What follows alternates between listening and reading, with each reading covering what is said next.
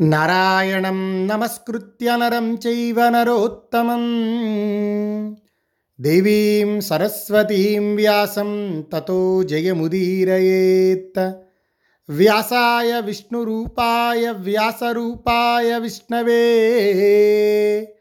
నమో why బ్రహ్మనిధయే వాసిష్ఠాయ నమో నమ. మనం మహాభారతమునందు యుధిష్ఠిరుడు మార్కండేయ మహర్షిని శ్రీరామచంద్రమూర్తి కథావృత్తాంతాన్ని తెలియచేయండి అని అడిగితే ఆయన ఈ రామకథను చెప్పడం ప్రారంభించారు. అయితే మహాభారతమునందు ఈ రామోపాఖ్యాన ఘట్టం అత్యంత పవిత్రమైనది. మహాభారతమునందు ఈ రామోపాఖ్యానం ఉపకథ కాబట్టి చాలా కొన్ని పేజీల్లోనే దీన్ని ముగించారు. అయితే మనకి సమయం ఉంది. మహాభారతాన్ని ఇన్ని రోజుల్లోనే కంప్లీట్ చేయాలి అనేటటువంటి ఒక టాస్క్ ఏమీ లేదు. కనుక శ్రీమద్ రామాయణం నుండి రావణుడు ఎవరు అనే విశేషాన్ని వాల్మీకి మహర్షి రచించినటువంటి వృత్తాంతాన్ని తెలియచేసుకుందాం. ఎందుకంటే నిన్న మనం చెప్పుకున్న మహాభారతంలో ఎలా ఇస్తున్నారంటే పులస్త్య మహర్షి ఆయన కొడుకు విశ్రవసుడు వైష్ణవనుడు ఇలా వెళ్ళిపోతుంది కథ. దాన్ని పట్టుకోవటం మనకు కష్టం. ఎందుకంటే మనకు ఆ విషయం తెలియదు కాబట్టి. అందుకని మనం ఏం చేద్దామంటే అసలు ఈ రావణాసురుడు ఎవరు? ఎక్కడి నుంచి వచ్చాడు? ఈయన యొక్క వంశం ఏమిటి? ఆయన చరిత్ర ఏంటి? అనే విశేషం గురించి మనం చెప్పుకుందాం. ఎందుకంటే యుద్ధం మొత్తం పూర్తయిన తరువాత శ్రీరామచంద్రుడు ఈ రావణాసురుడు ఎవరు అనేటటువంటి ప్రశ్న వచ్చినప్పుడు అగస్త్య మహర్షి సాక్షాత్ శ్రీరామచంద్రునికి ఈ రావణుడి యొక్క కథని చెప్తారు.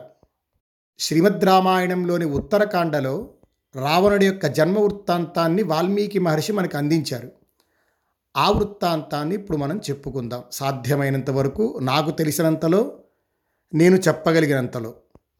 పురాకృతయుగే రామ ప్రజాపతి సుత ప్రభు పులస్త్యో నామ బ్రహ్మర్షి సాక్షాదివ పితామహ. నాను కీర్త్యా గుణాస్తస్య ధర్మతశీలతస్తథ ప్రజాపతే పుత్ర ఇది వక్తుం శక్యం హి నామత. ఇది కృతయుగం నాటి కథ. పూర్వం పులస్త్యుడు అనేటటువంటి ఒక బ్రహ్మర్షి ఉండేవాడు. ఈయన బ్రహ్మదేవుని యొక్క మానసపుత్రుడు. బ్రహ్మ యొక్క కుమారుడవటం వల్ల అందరి దేవతలకి కూడా ఈయనంటే ఎంతో ఇష్టం. ఈయన కూడా ఉదాత్తమైన గుణముల వల్ల అన్ని లోకములకు ఎంతో ఇష్టమైన వాడయ్యాడు ఈ పులస్త్యుడు. ఒకసారి ఈ పులస్త్య బ్రహ్మ తపస్సు చేసుకోవాలని చెప్పి మేరు మహాపర్వతానికి ప్రక్కన ఉన్నటువంటి తృణబిందు మహర్షి యొక్క ఆశ్రమానికి వెళ్ళి అక్కడ నివసిస్తూ తపస్సు చేసుకుంటూ ఉండేవాడు. ఈ ధర్మాత్ముడు జితేంద్రియుడై వేదములను పఠిస్తూ ఉండేవాడు. ఆ సమయంలో అనేక మంది కన్యలు అక్కడ విహరిస్తూ ఉండటం వల్ల పులస్త్యుని యొక్క తపస్సుకు విఘ్నాలు కలుగుతూ ఉండేవాయి. దేవకన్యలు నాగకన్యలు రాజర్షి తనయులు అప్సరసలు ఆ ప్రదేశానికి వచ్చి అక్కడ ఆటలాడుకుంటూ ఉండేవాళ్ళు. ఎందుకంటే ఆ తృణబిందు మహర్షి యొక్క ఆశ్రమ ప్రాంతం మొత్తము కూడా అన్ని ఋతువుల ఎందు అనుకూలంగాను రమణీయంగాను ఉండటం వల్ల ఆ కన్యలు అందరూ ప్రతిరోజు అక్కడికి వచ్చి అక్కడ క్రీడిస్తూ ఉండేవాళ్ళు. ఈ విధంగా వీళ్ళు క్రీడిస్తూ ఉండటం వల్ల పులస్త్య మహర్షి యొక్క తపస్సుకు భంగం కలుగుతూ ఉండేది. అథ క్రుద్ధో మహాతేజ వ్యాజహార మహాముని యామే దర్శనమాగచ్చేత్ సా గర్భం ధారయిష్యతి. మహాతేజస్వి అయిన పులస్త్య మహర్షి వీళ్ళ ఆటలు నృత్యాలు వాద్యాలు ఇవన్నీ చూసి ఆయన కోపంతో అన్నాడు నా దృష్టి సోకిన కన్య గర్భవతి అవుతుంది అని కఠోరంగా పలికాడు. పులస్త్య బ్రహ్మ ఎప్పుడైతే ఈ విధంగా శాపవాక్కును విడిచిపెట్టారో ఆ మహాత్ముని కఠిన వచనాలను వినంగానే ఇక అప్పటి నుండి ఆయన శాపానికి భీతిల్లి తృణబిందు మహర్షి యొక్క ఆశ్రమానికి రావటం ఆ కన్యలందరూ మానేశారు. కానీ ఈ రాజర్షి అయిన తృణబిందువు యొక్క కూతురుకు మాత్రం ఈ పులస్త్య మహర్షి ఏమన్నాడో ఆ విషయం తెలియదు. అందువల్ల ఆమె నిర్భయంగా యథాప్రకారం ఆ ఆశ్రమ ప్రదేశంలో సంచరిస్తూ ఉండేది. ఆమెతో కలిసి ఆడేటటువంటి సఖులెవ్వరూ ఆమెకు అక్కడ కనిపించలేదు. ఆ సమయంలో మహా తేజస్వి అయినటువంటి ఈ పులస్త్యుడు తన తపస్సులో భాగంగా స్వయంగా వేదాధ్యయనాన్ని చేస్తూ ఉంటారు. ఇంతలో ఆ తృణబిందు రాజర్షి యొక్క కూతురు ఈ వేద పఠనాన్ని విని కుతూహలంతో ఈయన ఎవరు? ఆయన్ని దర్శించాలి అనే ఉద్దేశ్యంతో ఆయన దగ్గరికి వెళ్తుంది. ఎప్పుడైతే ఈ తృణబిందు మహర్షి యొక్క కూతురు పులస్త్య బ్రహ్మ దగ్గరికి వెళ్ళిందో ఆ మహర్షి దృష్టి సోకిన ఫలితంగా ఆమె దేహమునందు గర్భవతి లక్షణాలు ఏర్పడ్డాయి. హఠాత్తుగా తనలో కనబడిన గర్భవతి లక్షణాలను గమనించి ఆమె ఎంతో ఆందోళనకు లోనయ్యింది. నాలో ఈ మార్పు ఎలా వచ్చింది అని చింతిస్తూ తండ్రి దగ్గరికి వెళ్ళింది. ఆమె శరీరంలో కలిగిన ఆ మార్పును చూసి తృణమిందు రాజర్షి అన్నారు అమ్మా నీలో ఈ విపరీత పరిణామం ఎలా వచ్చింది?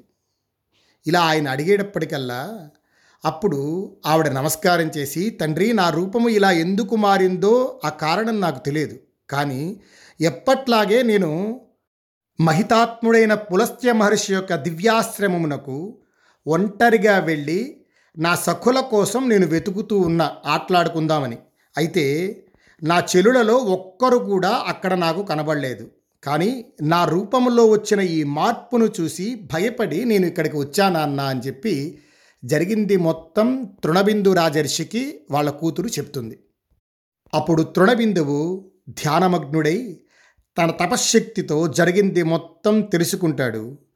పులస్త్య బ్రహ్మ యొక్క శాప ప్రభావం ఎరిగినటువంటి ఈ తృణబిందువు తన కూతుర్ని వెంటబెట్టుకొని పులస్త్యుని దగ్గరికి వెళ్ళి ఆయనతో మాట్లాడుతున్నాడు. భగవం స్తనయామేత్వం గుణైస్త్వైరేవ భూషితాం భిక్షాం ప్రతిగృహాణి మాం మహర్షే స్వయముద్యతాం. మహర్షి ఈమె నా కూతురు సద్గుణ సంపన్నురాలు. ఈమె స్వచ్ఛందముగా నీకు తనను సమర్పించుకుంది భిక్షగా స్వీకరించు. స్వామి నీవు జితేంద్రియుడవు. కాబట్టి నీ తపస్సుకు ఎలాంటి ఆటంకం లేకుండా మా పుత్రిక నిన్ను అనునయిస్తుంది. తృణబింద మహర్షి ఈ విధంగా పలుకగానే అప్పుడు పులస్త్య మహర్షి ఆ కన్యను స్వీకరించారు. ఈ కన్య కూడా తన సద్గుణములతో పతిని సంతోషపరుస్తూ తపస్సుకు ఏ విధమైన ఆటంకం లేకుండా జాగ్రత్తగా మసలుకుంటూ ఉండేది.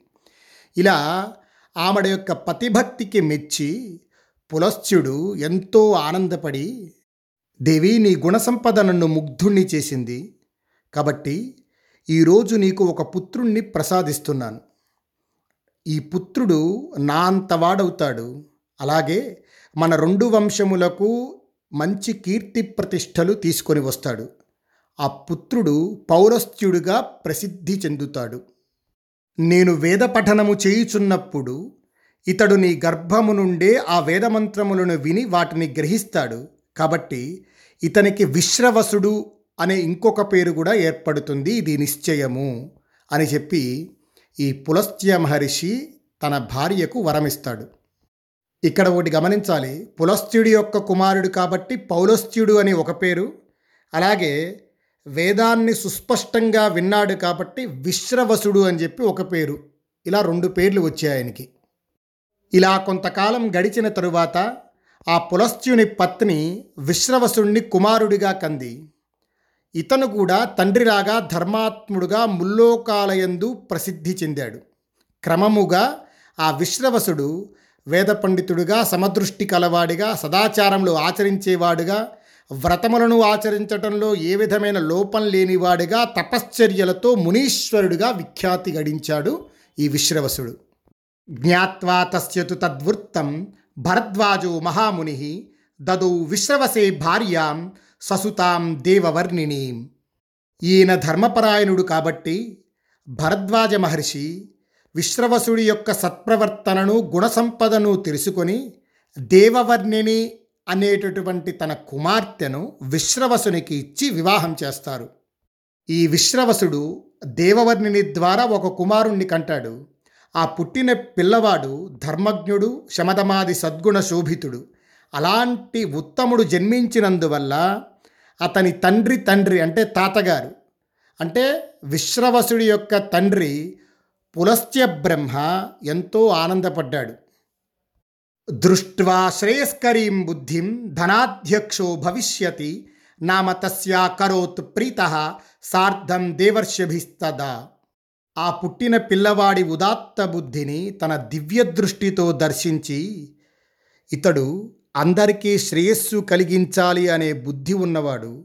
కాబట్టి ఇతని చేతిలో ధనం ఉంటే ఎంతో బాగుంటుంది ఇతడు ధనాధ్యక్షుడు కాగలడు అని భావించాడు పులస్త్య బ్రహ్మ. ఇక్కడ వాల్మీకి మహర్షి చెప్పకనే చెప్పారు దృష్ట్వా శ్రేయస్కరీం బుద్ధిం ధనాధ్యక్షో భవిష్యతి. ఎవరి దగ్గర ధనం ఉండాలి దానికి ఆన్సర్ కూడా ఆయన ఇచ్చారు. ఎవరి దగ్గర ఉండాలి అంటే అందరికీ శ్రేయస్సు కలిగించాలి అనే బుద్ధి ఎవరికైతే ఉంటుందో వారి చేతిలో ధనం ఉంటే కనుక అది సార్థకమవుతుంది అని ఆయన చెప్పారు. ఆ పుట్టిన పిల్లవాడికి తాతగారు పేరు పెట్టారు. ఈ విశ్రవసుని కుమారుడు తన తండ్రిని పోలి ఉన్నాడు కాబట్టి వైశ్రవణుడు అనే పేరుతో ఖ్యాతి పొందుతాడు అని దీవించారు. ఇలా కొంతకాలం గడిచిన తరువాత ఈ వైశ్రవణుడు పెరిగి పెద్దవాడయి అరణ్యాలకి తపస్సు కోసం వెళ్ళాడు. అక్కడ ఘోరమైన తపస్సు ఆచరించాడు. కొన్నాళ్ళు ఈ నీటిని త్రాగుతూ మరికొన్నాళ్ళు కేవలం వాయువుని స్వీకరిస్తూ అసలు ఆహారం మానివేసి ఇలా కొన్ని వేల సంవత్సరముల పాటు ఘోరమైన తపస్సు చేశాడు ఈ వైశ్రవణుడు. అధప్రీతో మహాతేజ మహాతేజా సైంద్రైశ్వరగణై సహా గత్వా తస్యాశ్రమపదం బ్రహ్మేదం వాక్యమబ్రవీత్. వైశ్రవణుడి యొక్క గొప్ప తపస్సును చూసి బ్రహ్మదేవుడు సంతుష్టి చెంది ఇంద్రాది దేవతలతో కలిసి వైశ్రవణుడు ముందు ప్రత్యక్షమయ్యి వరం కోరుకోమని అడిగారు. బ్రహ్మదేవుడు ఇలా అడుగగానే అప్పుడు వైశ్రవణుడు నన్ను లోకపాలునిగా అశేష నిధులకు అధిపతిగా చెయ్యి అని బ్రహ్మను వరమడిగాడు. మనకి ఇంద్రాది దిక్పాలకులు లోకపాలురు అని ఒక వ్యవస్థ ఉంది. అందులో తనను కూడా ఒక లోకపాలకునిగా చేయాలి అని ఈ వైశ్రవణుడు వరమడిగారు. ఒక్కొక్క దిక్కుకి ఒక్కొక్క అధిపతి ఉంటారు. తూర్పుకు ఇంద్రుడు ఆగ్నేయానికి అగ్నిదేవుడు దక్షిణానికి యముడు నైరుతికి నిరుతి పశ్చిమానికి వరుణదేవుడు వాయువ్యానికి వాయుదేవుడు అలా ఉత్తర దిక్కుకు అధిపతి ఈ వైశ్రవణుడు. ఈయన ఇంకొక వరం ఏమడిగారు? అశేష నిధులకు అధిపతిగా చెయ్యి అని వరం అడిగారు అందుకనే ఆయన కుబేరుడు ధనం మొత్తానికి అధిపతి. వైశ్రవణుడు ఇలా వరం అడగగానే అప్పుడు బ్రహ్మదేవుడు అన్నారు యమేంద్ర వరుణానాంచ పదం యత్తవ చేప్సితం తద్గచ్చత్వం హి ధర్మజ్ఞ నిధీశత్వం అవాప్నుహి శక్రాంబు పయమానాంచ చతుర్ధస్త్వం భవిష్యసి. వత్స వైశ్రవణ నేను ఇప్పుడు నాల్గవ లోకపాలుణ్ణి నియమించ సంకల్పించాను. యముడు ఇంద్రుడు వరుణుడు అను వారితో తుల్యముగా నీవు కోరుకున్న లోకపాలత్వమును వెంటనే పొందు. ధర్మజ్ఞ దీనితో పాటు ధనాధ్యక్షత్వమును కూడా స్వీకరింపు. ఇక నీవు యమేంద్ర వరుణులకు పిమ్మట నాల్గవ లోకపాలకుడు కాగలవు. ఇదిగో ఇది పుష్పకము అనే పేరు గల విమానము. సూర్యకాంతులతో తేజరిల్లుతున్న ఈ విమానమును నీ సంచారార్థమై స్వీకరింపు. నేటి నుండి నీవు దేవతలతో సమానుడవు. బ్రహ్మదేవుడు ఈ విధంగా వైశ్రవణునికి వరమిచ్చి అంతర్ధానమయ్యారు.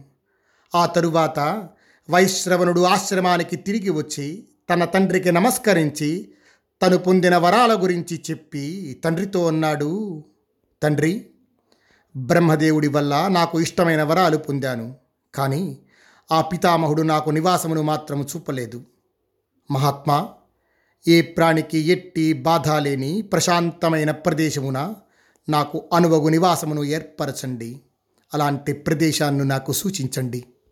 వైశ్రవణుడు ఈ విధంగా అడుగగానే అప్పుడు తండ్రి అయిన విశ్రవసుడు అన్నాడు కుమార పూర్వం విశ్వకర్మ రాక్షసుల కోసం దక్షిణ సముద్ర మధ్యంలో త్రికూట పర్వతంపై చుట్టూ ప్రాకారం బురుజులు ద్వారాలు యంత్రాలు అమర్చిన వంతెనలు బంగారు వైఢూర్య తోరణాలతో మనోహరమైన నగరాన్ని నిర్మించాడు. అదే లంకా నగరం. లోకరక్షకుడైన శ్రీ మహావిష్ణువు ఎందరో రాక్షస వీరులను సంహరించుట వల్ల మిగిలిన లంకావాసులైన దానవులు భీతితో ఆ నగరాన్ని విడిచి పాతాళానికి వెళ్ళిపోయారు. చాలా కాలంగా ఆ నగరం రక్షణ లేక నిర్జనంగా ఉంది. కనుక నీవు ఆ నగరంలో సుఖంగా నివసించు. తండ్రి ఈ విధంగా ఆదేశించగానే కుబేరుడు లంకలో నివాసం ఏర్పరచుకొని పుష్పక విమానంలో తల్లిదండ్రుల వద్దకు తరచూ వచ్చిపోతూ ఆ తల్లిదండ్రులకు ఆనందం కలిగించుచున్నాడు.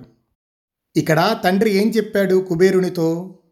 లంకానగరంలో ఇదివరకు రాక్షసులు ఉండేవాళ్ళు. శ్రీ మహావిష్ణువు రాక్షస వీరులను సంహరించటం వల్ల మిగిలిన రాక్షసులందరూ కూడా శ్రీ మహావిష్ణువుకు భయపడి పాతాళానికి పారిపోయారు అని చెప్పి చెప్పారు.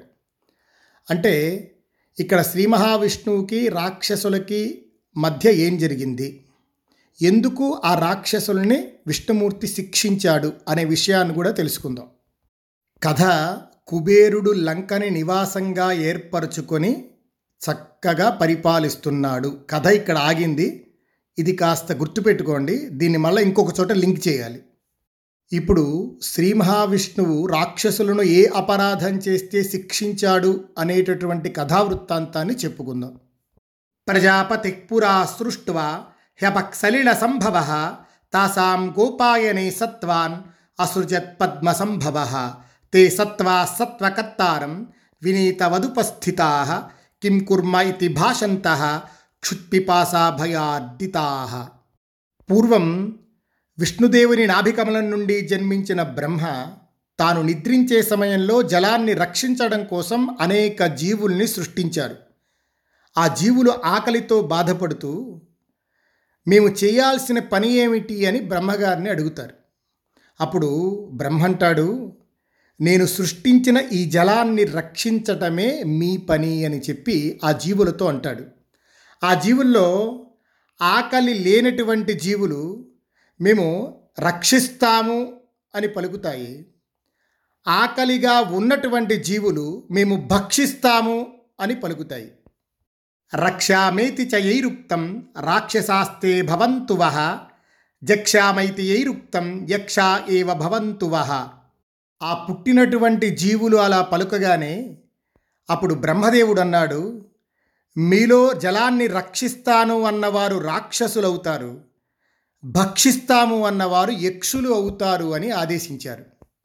ఇక్కడ మనం ఒకటి గమనించాలి. మనమంతా రాక్షసులు అనగానే వాళ్ళేదో చెడ్డ పనులు చేస్తారు. నీచులు దుర్మార్గులు దుష్టులు భయంకరులు క్రూరమైన పనులు చేస్తారు. ఇలా వాళ్ళకు ఒక ట్యాగ్లైన్ వేసేసాం.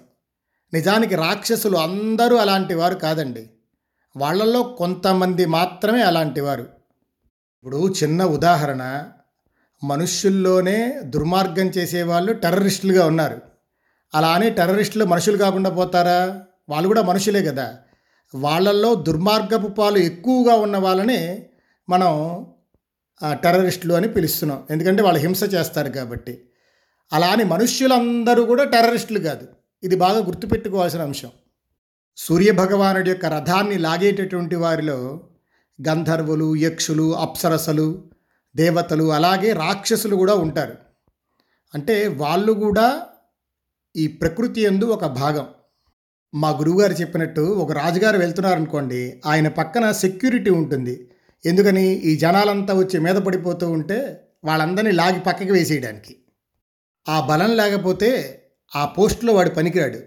అంతేగాని ప్రజలు మీద పడిపోతుంటే ప్రజలారా పక్కకు తొలగండి పక్కకు తొలగండి అని చెప్తూ ఉన్నాడు అనుకోండి వాళ్ళు ఏమైనా జరుగుతారా? కాబట్టి అక్కడ రాక్షసత్వం చూపించి బలాన్ని ఉపయోగించి పక్కకు తోసేయాలంతే ప్రకృతిని నడిపించడానికి బలం చాలా అవసరం. అలాంటి బలవంతుల్లో రాక్షసులు ప్రముఖులు. కొంతమంది ఈ బలగర్వం చేత మమ్మల్ని ఎవరూ ఏమీ చేయలేరని చెప్పి ఈ రాక్షసులు అన్ని లోకాలని బాధిస్తూ ఉంటారు. అలా బాధించినప్పుడు దేవతలు ఒక రూపాన్ని తీసుకొని వచ్చి వీళ్ళని శిక్షిస్తారు. అంటే మనుష్యుల్లో కొంతమంది ఏ విధంగా అయితే ఉగ్రవాదులుగా మారి హింసిస్తూ ఉంటారో అలాగే రాక్షసుల్లో కూడా కొంతమంది బలగర్వం చేత అన్ని లోకాలని పీడిస్తూ ఉంటారు. ఇదిగో ఇలాంటి రాక్షసుల్లో హేతి ప్రహేతి అనేటటువంటి ఇద్దరు సోదరులు ఉన్నారు అందులో ప్రహేతి ధర్మపరుడై తపస్సు చేయడానికి అరణ్యాలకు వెళ్ళిపోతాడు. ఇక మిగిలింది హేతి. ఈ హేతికి వివాహం చేసుకోవాలి అని అనిపిస్తుంది. ఆ హేతి కాలం యొక్క చెల్లెలైనటువంటి భయను పెండ్లాడతాడు. ఇక్కడ ఈ పేర్ల ద్వారా ఒక్కసారి చూడండి. మహర్షి ఏదో డీకోడ్ చేస్తున్నాడు. హేతి అంటే కత్తి అంటే ఆయుధం. అలాగే ఈయన ఎవరి చెల్లెల్ని పెళ్ళి చేసుకున్నాడు? కాలం యొక్క చెల్లెలైనటువంటి భయాన్ని పెళ్ళి చేసుకున్నాడు అని చెప్పి చెప్పారు. ఆయుధానికి భయానికి అవినాభావ సంబంధం ఉంటుంది. ఎవరి చేతులైనా మనం ఆయుధం చూసామనుకోండి ఏమో ఏం చేస్తాడో అనేటటువంటి ఒక భయం మనసులో పుడుతుంది. అలాగే ఇక్కడ భయం ఎవరి సోదరన్నారు? కాలం యొక్క సోదరి అని చెప్పి చెప్పారు. మనకి భయం కూడా కాలం ద్వారానే వస్తూ ఉంటుంది. అంతకుముందు ధనం లేదనుకోండి నాకు ధనం లేదు నాకు ధనం లేదని ఏడుస్తాం. అదృష్టం బాగుండి సంపద వచ్చిందనుకోండి ఈ వచ్చిన సంపద ఎక్కడ పోతుందేమోనని ఏడుస్తాం. ఈ రెండు ఏడుపులు దేంట్లో ఉంటాయి? కాలంలోనే ఉంటాయి. ఇలాంటి భయాలన్నీ కాలంలోనే ఉంటాయి. కనుక కాలం సోదరి భయం అని చెప్పారు. స్వస్తి ప్రజాభ్య పరిపాలయంతాం యాజ్ఞేన మార్గేణ మహీం మహిషా గోబ్రాహ్మణేభ్య శుభమస్తు నిత్యం లోకా సమస్తా సుఖినో భవంతు.